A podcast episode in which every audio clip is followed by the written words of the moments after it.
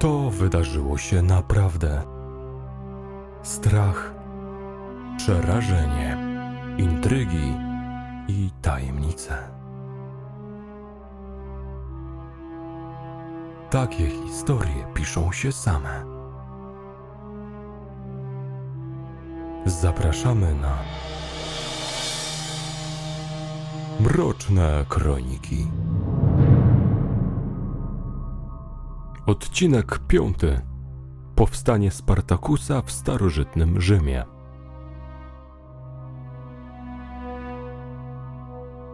Spartakus.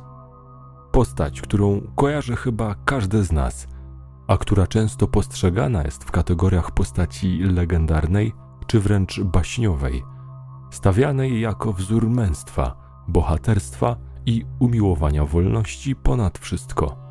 Jednak Spartakus to nie tylko ciekawostka historyczna. Ten tracki wojownik żył naprawdę w pierwszym wieku przed naszą erą, a powstanie Spartakusa rzeczywiście miało miejsce, aczkolwiek niekoniecznie wyglądało tak, jak przedstawia je kultura masowa. W dzisiejszym odcinku poruszymy losy tego fascynującego wydarzenia, które z perspektywy ludzi żyjących w tamtych czasach musiało być wyjątkowo przygnębiające, jak i okrutne. Zapraszamy do wysłuchania opowieści o historii, która wydarzyła się ponad dwa tysiące lat temu na terenie starożytnej Italii.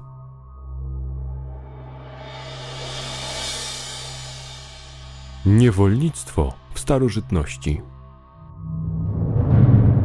Zanim przejdziemy do omówienia dziejów powstania Spartakusa, musimy wyraźnie zaznaczyć jedną rzecz.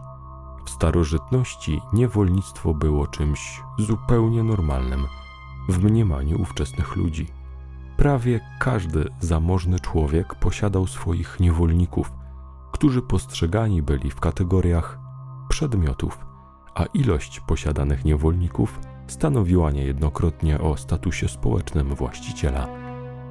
Ludzie w tamtych czasach nie słyszeli przecież o czymś takim jak prawa człowieka, stąd sama instytucja niewolnictwa była dla nich czymś całkowicie naturalnym, tak jak również to, że ludy prowadziły między sobą nieustanne wojny, żołnierze grabili zdobyte miasta oraz mordowali pojmanych wrogów lub zmuszali ich do niewolnictwa.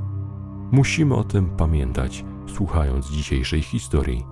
Status społeczny ludzi zniewolonych był na najniższym możliwym poziomie i nie mieli oni prawie żadnych praw. Co ciekawe, istniała specyficzna grupa kupców, którzy zajmowali się wyłącznie handlem niewolnikami, czerpiąc z tego niemałe fortuny. Niewolnikiem można było zostać na różne sposoby, jednak podstawowe źródło ich pozyskiwania stanowiła wojna, a konkretnie pojmani jeńcy – Prym w tego typu niewolnictwie wiódł starożytny Rzym, dla którego działania wojenne stanowiły chleb powszedni i w całej jego historii mało było lat, kiedy państwo to nie prowadziło żadnych działań zbrojnych. Wojna stanowiła wszakże podstawę przetrwania Rzymu, a zdobywane na wojnie bogactwa stanowiły stałe i niezbędne źródło dochodów budżetowych.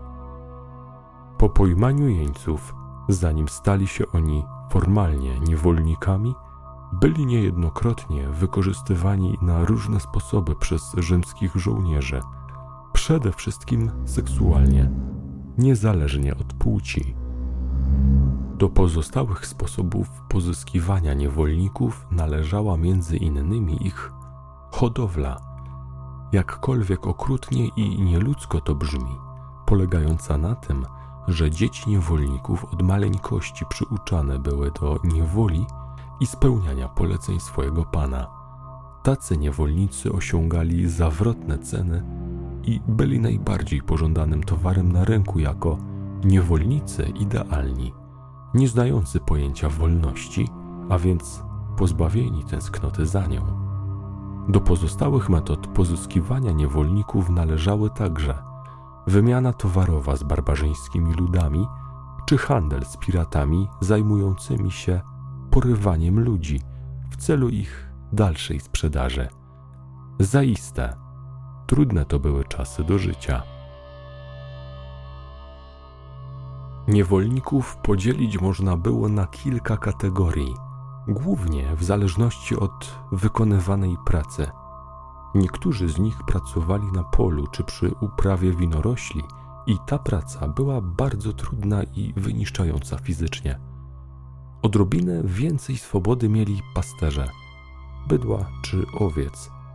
W miastach ogromną rzeszę niewolników stanowili służący domowi, nauczyciele czy dozorcy.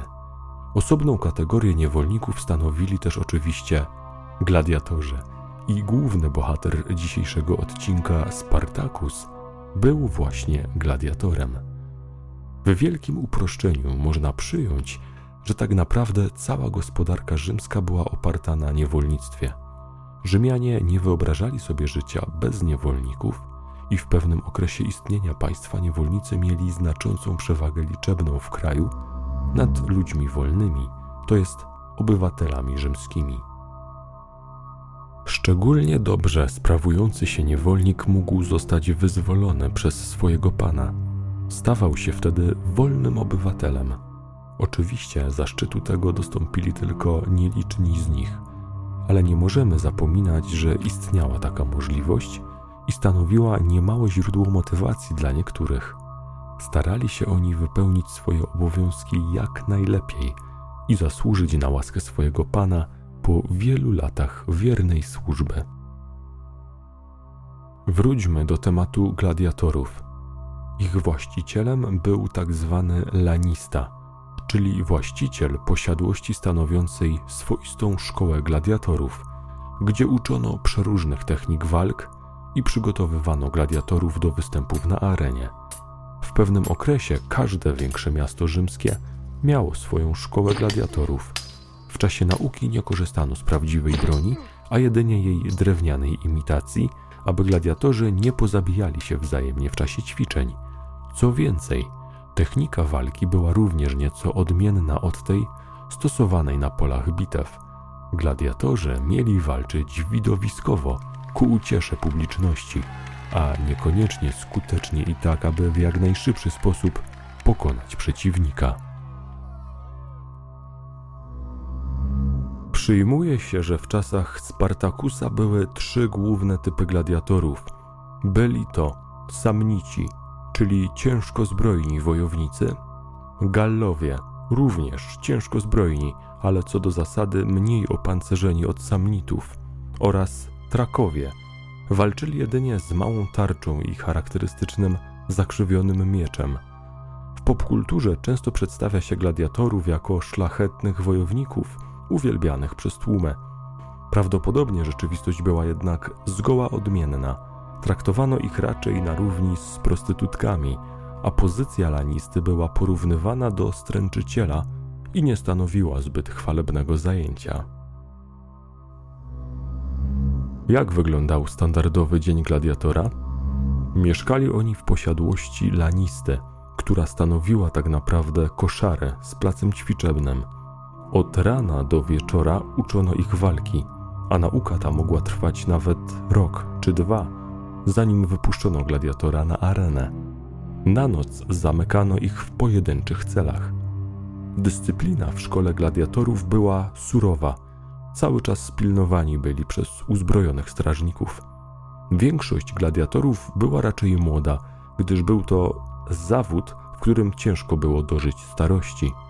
Aczkolwiek zdarzały się przypadki wyjątkowo zasłużonych gladiatorów, wyzwalanych przez swoich panów, lub też takich, którzy zdołali na arenie, w zamian za wygrane walki, uzbierać odpowiednią sumę pieniędzy, aby wykupić się z niewoli. Przyjmuje się, że jeżeli gladiator przekroczył 30 rok życia, mógł zostać uznany za wyjątkowo doświadczonego. I wieku przed naszą erą największą renomę w Italii miały szkoły gladiatorów z rejonu Kampanii, a w szczególności ta położona w mieście Capua, niedaleko Neapolu. To właśnie w tej szkole swój trening odbył Spartacus. Znamy też nazwisko Laniste, który go zakupił i szkolił. Był to Lentulus Batiatus, który był właścicielem jeszcze około 200 innych gladiatorów. Do 73 roku przed naszą erą życie w szkole gladiatorów Batiatusa toczyło się utartym torem, aż w końcu nadeszły wydarzenia, które znamy pod nazwą Powstania Spartakusa.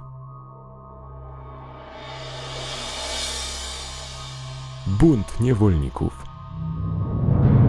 Prawdopodobnie Spartakus trafił do niewoli w okolicach roku 80 przed naszą erą, w czasie jednej z wojen prowadzonych przez Rzym. Wywodził się z plemienia Traków, które miało zawarty układ sojuszniczy z Rzymem i zobowiązane było dostarczać wojowników na potrzeby wojenne Rzymu. Z bliżej nieznanych powodów Spartakus zdezerterował, został pojmany, a następnie sprzedany jako niewolnik do szkoły gladiatorów, gdyż widocznie jego przywiny nie były aż tak straszne, żeby pozbawić go życia, a jednocześnie musiał już wtedy być niezłym wojownikiem.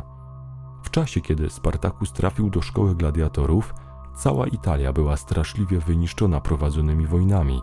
Brakowało mężczyzn zdolnych do noszenia broni, a jak pamiętamy, niczym szczególnym nie było także to, że niewolników było więcej niż ludzi wolnych.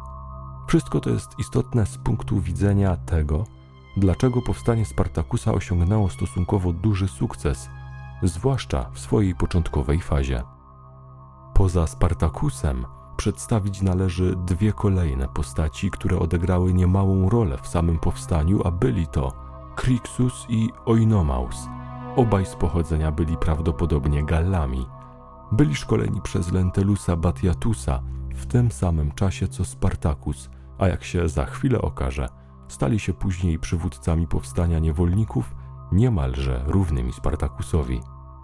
W roku 73 przed naszą erą w szkole gladiatorów w Kapui zawiązał się spisek, którym objęci byli prawdopodobnie wszyscy zamieszkali tam gladiatorzy, a więc około 200 wojowników. Jak pamiętamy, na co dzień nie byli oni zaopatrzeni w prawdziwą broń, a jedynie jej drewnianą imitację, tak więc jedynym sposobem na pozyskanie jakichkolwiek ostrych metalowych narzędzi było złupienie gladiatorskiej kuchni, co też uczynili.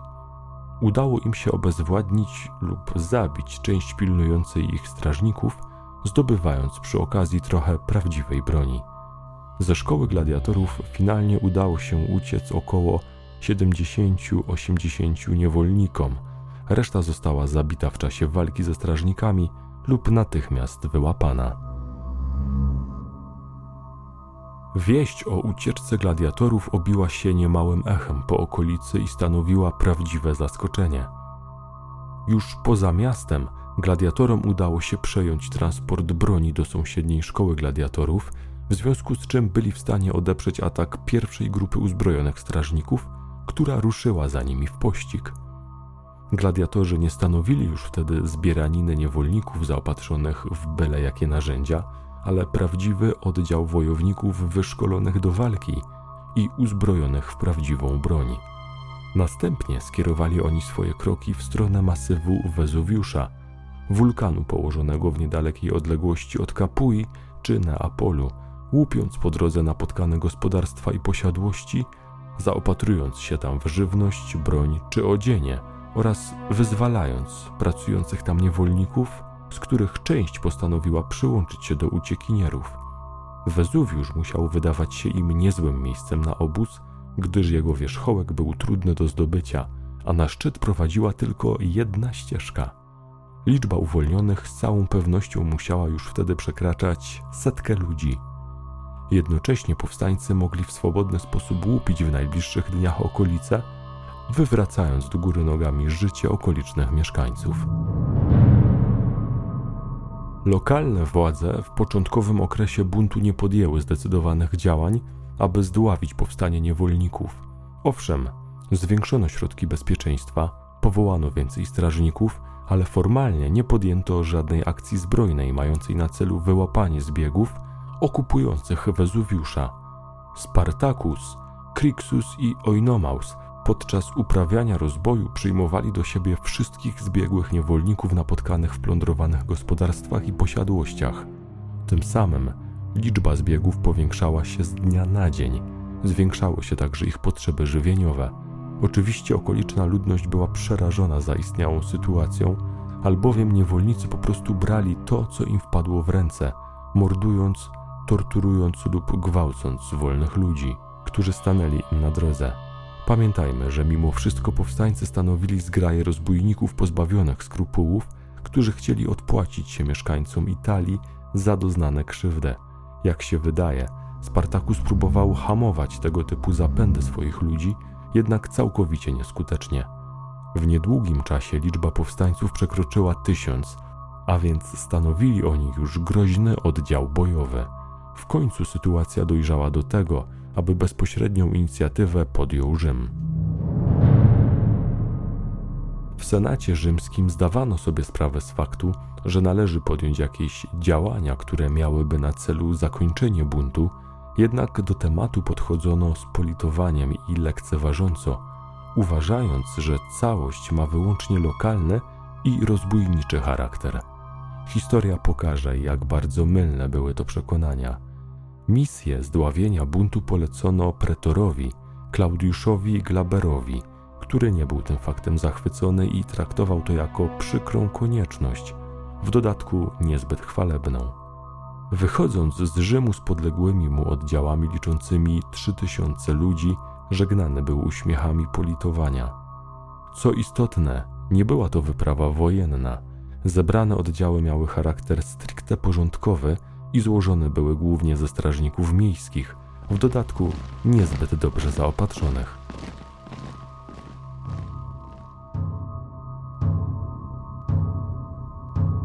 Po przybyciu pod Wezuwiusz pretor Klaudiusz Glaber zagonił zbiegłych niewolników na szczyt. Jego plan zakładał bowiem zagłodzenie powstańców. Szczyt Wezuwiusza stanowił całkowicie goły wierzchołek, pozbawiony źródeł wody pitnej czy źródeł pożywienia. Zablokowano jedyną, w dodatku całkiem stromą, ścieżkę prowadzącą w górę. Zejście jakąkolwiek inną drogą wydawało się całkowicie niemożliwe, wobec czego rozstawiono tylko jeden obóz, czekając na dalszy rozwój wypadków. Straży wystawiono tylko od strony wierzchołka Wezuwiusza, gdyż wydawało się całkowicie niepotrzebnym wystawienie posterunków w pozostałych częściach obozu. Jak wielkim błędem taktycznym to było? Przekonamy się już za chwilę. Powstańcy byli w tym momencie w iście podbramkowej sytuacji, gdyż zaczynało im brakować wody i żywności. Nie brakowało im jednak pomysłowości i determinacji. Taki był początek przedsięwzięcia, które przeszło do historii jako jeden z najefektywniejszych w historii podstępów wojennych. Powstańcy zauważyli, że krawędzie wulkanu są strome, ale wszędzie rosną pędy dzikiej winorośli. Zdrewniałe części tej rośliny posłużyły do skonstruowania prowizorycznych drabin sznurowych i lin, które wykorzystano następnie do bezszelestnego zejścia po stromych zboczach Wezuwiusza w miejscach, które pozbawione były jakichkolwiek straży rzymskich. Poczekano na nadejście nocy, a gdy wszyscy powstańcy zeszli już z masywu wulkanu, zaatakowano kompletnie zaskoczony rzymski obóz. W dodatku od strony, od której nikt się ataku nie spodziewał, a mianowicie od strony drogi wiodącej na Rzym czy Kapułę. Bez litości mordowano spanikowanych Rzymian, a siły porządkowe w krótkim czasie przestały istnieć. Oczywiście niewolnikom udało się przejąć całe zaopatrzenie, w tym broń i opancerzenie, a więc siły powstańcze przerodziły się tego dnia de facto w zalążek małej armii. Pretor Glaber jedynie cudem umknął niepostrzeżenie z obozu z kilkoma osobami w czasie rzezi podległego mu oddziału.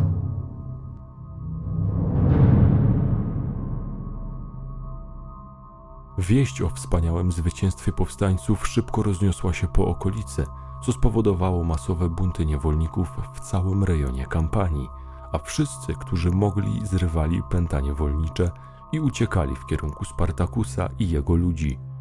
Podczas gdy Senat Rzymski debatował nad dalszymi działaniami i przełykał gorycz sromotnej porażki, siły powstańcze urosły do około 30 tysięcy ludzi.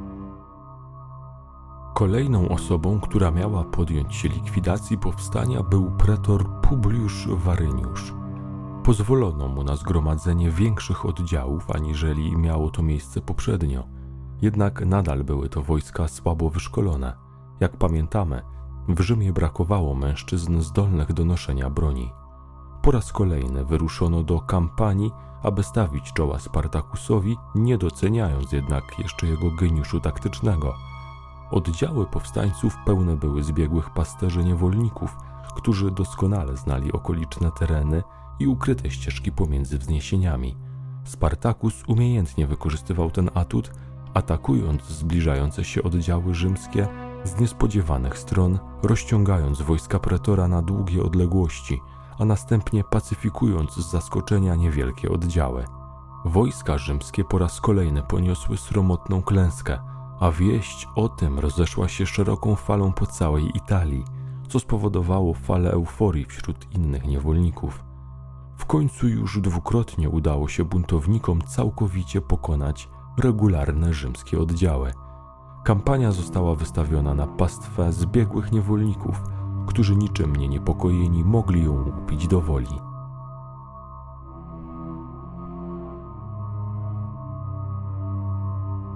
Czasie prowadzonych walk zginął jednak jeden z wodzów powstania, mianowicie Oinomaus.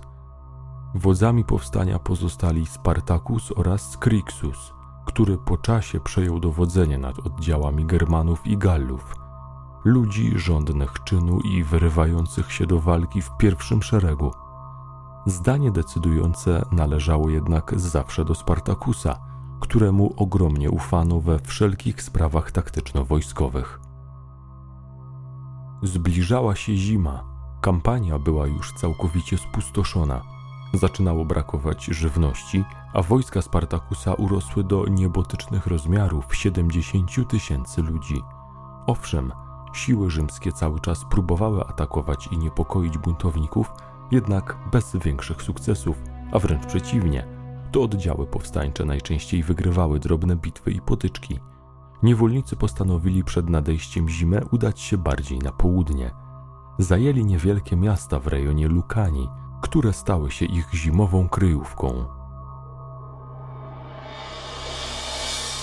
Regularna wojna. Wojska Spartakusa złożone były z ludzi różnych narodowości. Byli to m.in. Trakowie, Germanie, Gallowie czy Celtowie.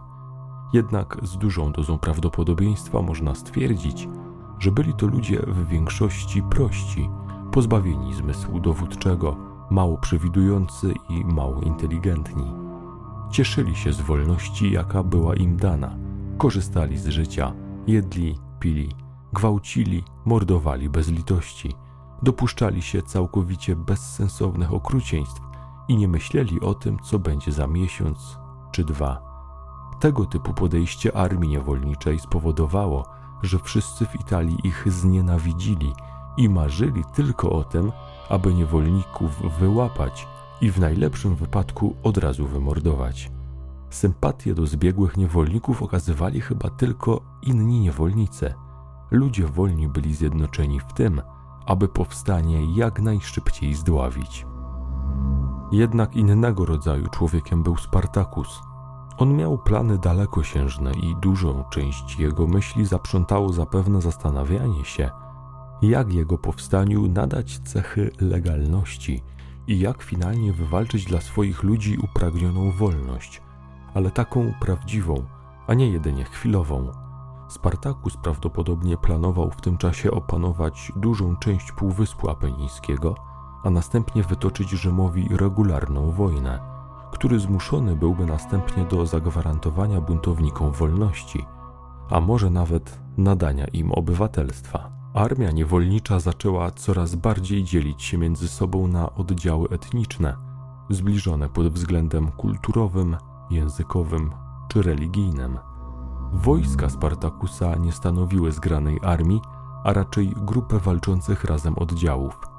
Po czasie de facto oddziały Krixusa zyskały całkowitą swobodę operacyjną. Miały za zadanie jedynie przebywać w bezpośrednim sąsiedztwie armii Spartakusa, aby mogli sobie wzajemnie służyć pomocą w razie konieczności. W tym czasie, a więc wraz z nadejściem roku 72 przed naszą erą, wojska powstańców osiągnęły szczyt swojej liczebności, a więc około 120 tysięcy ludzi, co jak na ówczesne warunki historyczne było iście imponujące. W dowództwie buntowników zapadła decyzja, aby wraz z rozpoczęciem wiosny maszerować tym razem na północ, mniej więcej w kierunku Rzymu. Przyjmuje się, że faktyczne rozdzielenie sił powstańczych stanowiło swego rodzaju wstęp do ich dalszej klęski, ale o tym za chwilę. Armia dzieliła się na trzy rodzaje broni: piechotę ciężkozbrojną sformowaną na wzór rzymski, piechotę lekkozbrojną wyposażoną w bliżej niesprecyzowany rynsztunek oraz niezbyt liczną jazdę. Braki w uzbrojeniu rekompensowała często ślepa furia niewolników, którzy woleli walczyć z wojskami rzymskimi do samego końca i zginąć chwalebną śmiercią jako wolni ludzie. Wiedzieli oni bowiem, że w przypadku pojmania również czeka ich śmierć, jednak zapewne poprzez ukrzyżowanie, poprzedzone torturami, lub poprzez wydanie ich na pożarcie dzikim zwierzętom na arenie. Jakie były w tym czasie zamiary Rzymian? Prawdopodobnie w końcu zdali sobie sprawę z realnego zagrożenia, jakie stanowi dla nich bunt niewolników. Skończyły się drwiny i powołano w końcu po broni liczną i regularną armię, taką samą, jakby wojna miała być prowadzona przeciw najeźdźcy zewnętrznemu. Dowodzili nią dwaj konsulowie oraz pretor. W związku z tym były to momentami trzy oddzielne armie. Jednak prawdopodobnie mimo wszystko były one w tym czasie nadal mniej liczne aniżeli wojska Spartakusa. W dodatku były to wojska niezbyt waleczne, gdyż złożone głównie z biedoty, która nie mogła liczyć na duże zaszczyty czy bogactwa w wojnie z niewolnikami. Także świadomość obywatelska żołnierzy raczej była nikła. Nie utożsamiali się oni z ojczyzną i służyli w armii tylko z obowiązku. Z pewnością większość żołnierzy nie pragnęła śmierci na polu bitwy w haniebnej wojnie przeciwko niewolnikom. Wróćmy do działań wojennych. Wojska Spartakusa zmierzały na północ. Były de facto rozdzielone na kilka mniejszych pododdziałów – z czego grupa Kryksusa licząca około 30 tysięcy ludzi znajdowała się czasami nawet o dzień drogi za oddziałami Spartakusa. Próbowano zdobywać miasta italskie, często rozbijając się o ich mury, gdyż buntownicy nie posiadali oraz nie potrafili budować maszyn oblężniczych. Spartakus coraz bardziej zdawał sobie sprawę z faktu, że jakiekolwiek próby pertraktacji z ludźmi wolnymi nie wchodzą w grę. Wszyscy w Italii są ich wrogami oraz że nie można bez końca walczyć i zajmować się jedynie rabunkiem gospodarstw rolnych na terenie półwyspu. Prawdopodobnie w tym czasie w jego głowie zaczęła kiełkować myśl o wyprowadzeniu armii niewolniczej poza granice Italii. Z pewnością najlepszym rozwiązaniem, jakie przychodziło mu do głowy, było zajęcie dużego miasta portowego, a następnie zabór statków i przetransportowanie ludzi drogą morską, na przykład do Grecji. Jak jednak zdobyć miasto portowe bez maszyn oblężniczych i bez własnych statków? Wojska Spartakusa oczywiście ich nie posiadały, a więc plan ten wydawał się całkowicie nierealny. Jedyną opcją na wyjście z Italii było w takim razie udanie się na północ i próbę wydostania się drogą lądową na tereny wolne od władzy rzymskiej. W dowództwie buntowników opracowano plan, zgodnie z którym należało jak najszybciej, jeszcze przed końcem lata, dojść do podnóża Alp. Następnie grupa Galów i Germanów pomaszerowałaby na zachód, by wejść do Galii, a Trakowie i cała reszta powstańców miałyby przedostać się na wschód od Tracji. Czym prędzej przystąpiono do działania, jednak do przejścia była niebagatelna liczba około 1500 kilometrów. W dodatku, będąc po drodze niepokojonymi przez wojska rzymskie, napotykając po drodze trudne przeprawy przez rzeki czy wąwozy. Początkowo wszystko szło bez przeszkód. Kto mógł, uchodził buntownikom z drogi, w związku z czym mogli po drodze nieustannie rabować. Po czasie doszło jednak do sytuacji, że armia Kryksusa wyprzedziła siły Spartakusa o znaczną odległość. W dodatku Gallowie mieli tendencję do zaniedbywania środków ostrożności, nie wystawiali straży i uważali się za niezwyciężonych wojowników. Wszystko to miało wkrótce doprowadzić do katastrofy.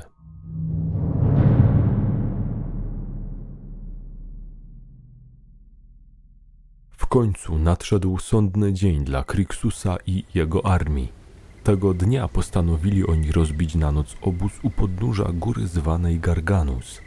Jednak nie wiedzieli, że od dłuższego czasu byli skrzętnie obserwowani przez wywiad rzymski, który był świadomy tego, że siły powstańcze są obecnie rozdzielone na dwie odrębne armie, oddalone od siebie co najmniej dzień drogi, a w dodatku siły Krixusa są rozciągnięte na stosunkowo dużym obszarze. W dowództwie armii rzymskiej zapadła decyzja, że taka okazja może się już nie powtórzyć. Zaatakowano zaskoczonych Gallów i Germanów.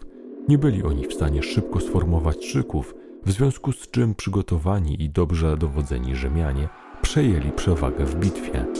Prawdopodobnie Krixus, chcąc dać wyraz swojej waleczności, również osobiście brał udział w walce w pierwszym szeregu tracąc tym samym możliwość zyskania szerszego oglądu na pole bitwy i skutecznego dowodzenia.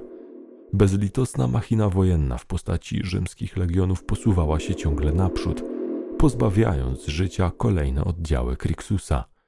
Także on sam zginął w tej bitwie, tak jak dwie trzecie jego wojsk. Był to pierwszy znaczący triumf wojsk rzymskich, który pokazał, że buntowników można pokonać. tym samym czasie druga armia rzymska wytoczyła bitwę wojskom Spartakusa, który jednak nie dał się tak łatwo zaskoczyć.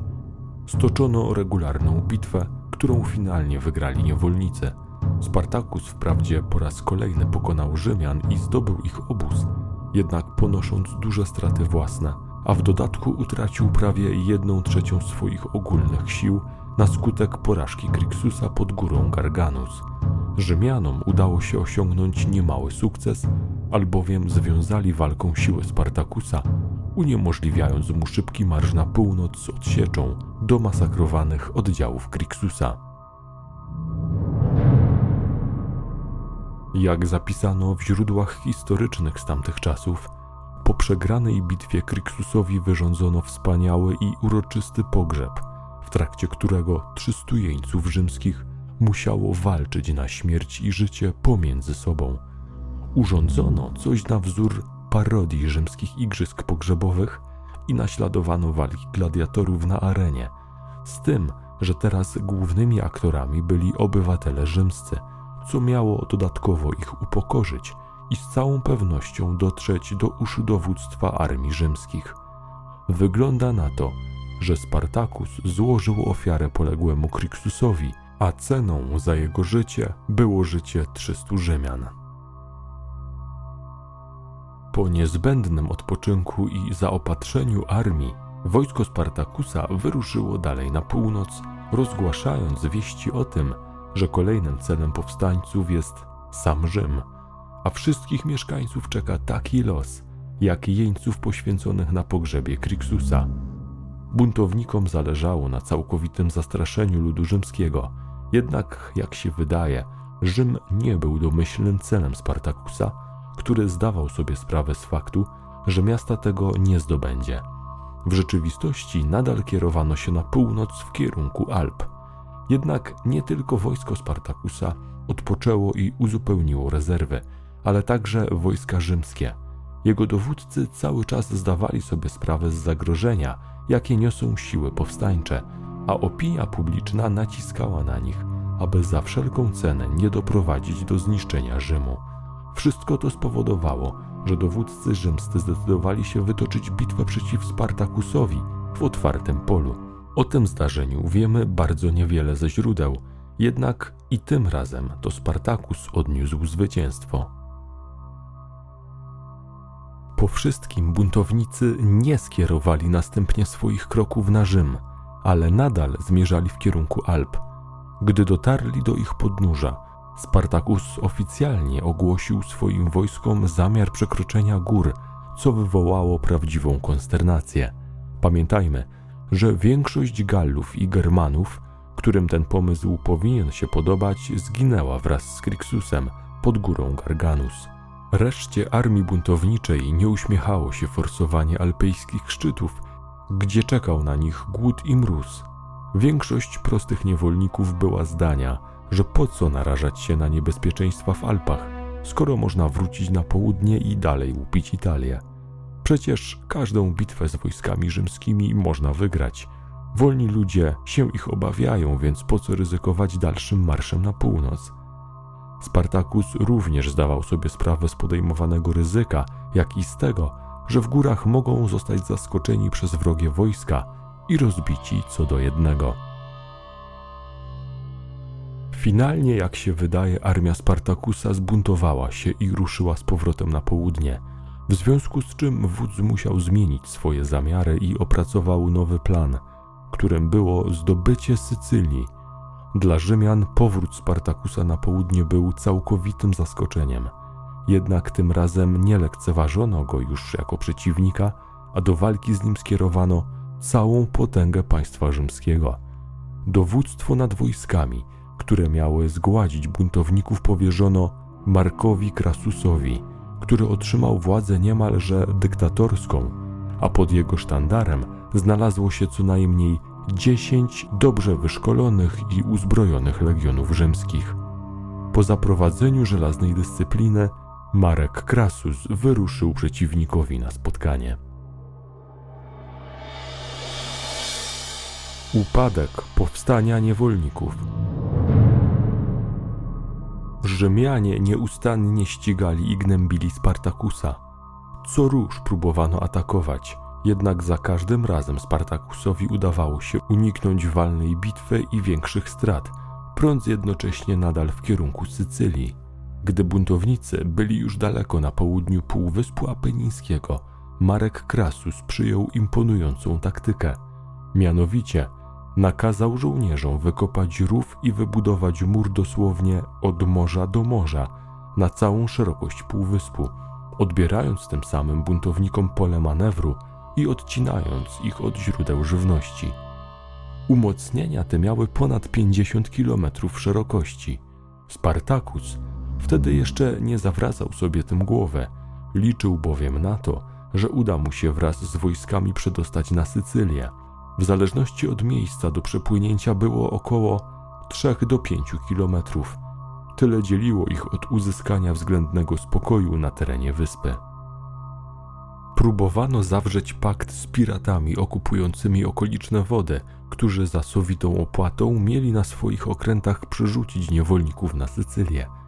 Jak się jednak okazało, po otrzymaniu zapłaty nigdy nie wywiązali się oni z przyjętego zobowiązania – Sytuacja buntowników była nie do pozazdroszczenia.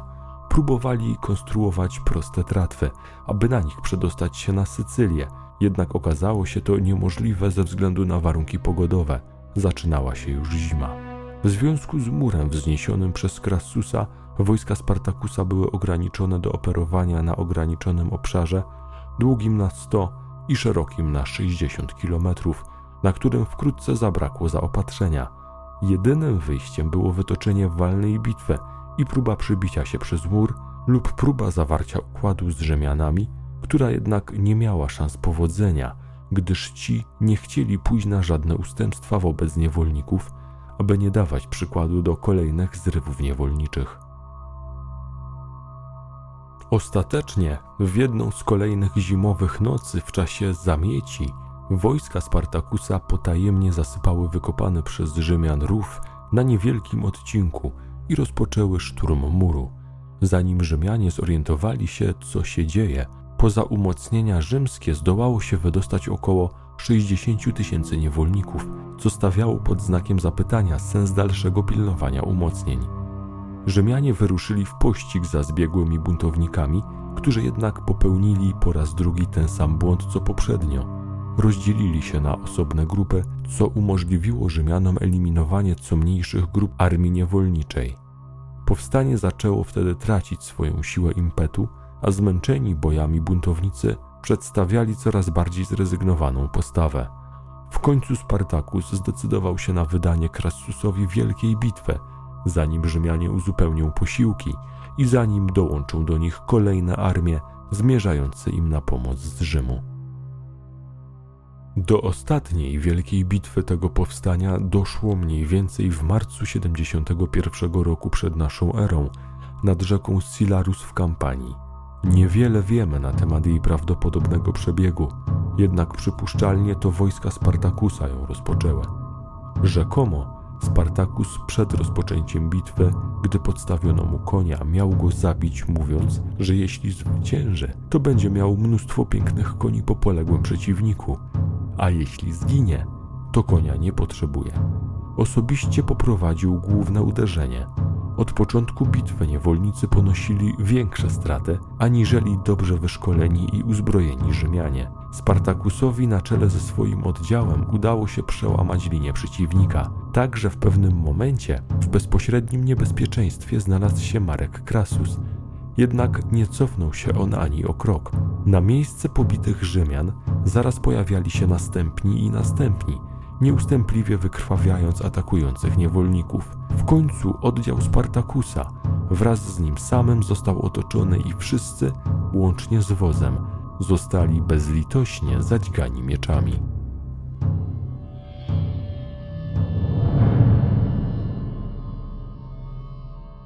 Po porażce oddziału Spartakusa siły powstańcze wpadły w panikę i nie miał kto inny skutecznie dowodzić. Kolejne oddziały traciły życie na polu bitwy. Zginęło prawdopodobnie około 60 tysięcy buntowników. Straty były ogromne i był to faktyczny koniec powstania. Rzymianie po wkroczeniu do obozu niewolników urządzili straszliwą rzeź, nie oszczędzając nikogo. Jedynie niewielkiej grupie niewolników udało się zbiec. Ciała Spartakusa nigdy nie zdołano odszukać. Po wyłapaniu części zbiegłych niewolników w liczbie około 6 tysięcy, Marek Crassus wyruszył do Kapui, czyli miasta, gdzie to wszystko się zaczęło, i urządził proces pokazowy. W jego trakcie skazał na śmierć poprzez ukrzyżowanie wszystkich pojmanych buntowników. Jednak, aby nadać całości charakter propagandowy, nakazał, aby skazańców ukrzyżować wzdłuż drogi wiodącej z Kapui do Rzymu. Odległość ta wynosi około 200 kilometrów, a więc oznacza to, że krzyże z umęczonymi skazańcami stawiano mniej więcej co 30-35 metrów. Widok iście przerażający dla każdego, kto podążał tą drogą, a był to w tamtych czasach mocno uczęszczany trakt.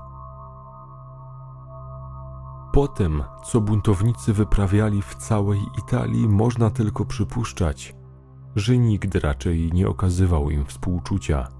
Przeciwnie, raczej naigrywano się z nich, poniżano i katowano ich w ostatnich chwilach życia.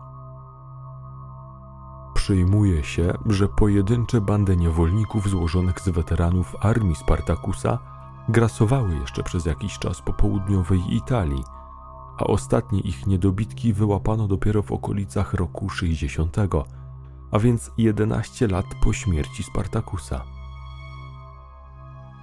Tak właśnie zakończyło się najsłynniejsze powstanie niewolników w starożytnym Rzymie. Imię Spartakus znane jest jednak po dziś dzień, a jego postać stała się symbolem męstwa, siły i sprawności fizycznej oraz umiłowania wolności ponad wszystko.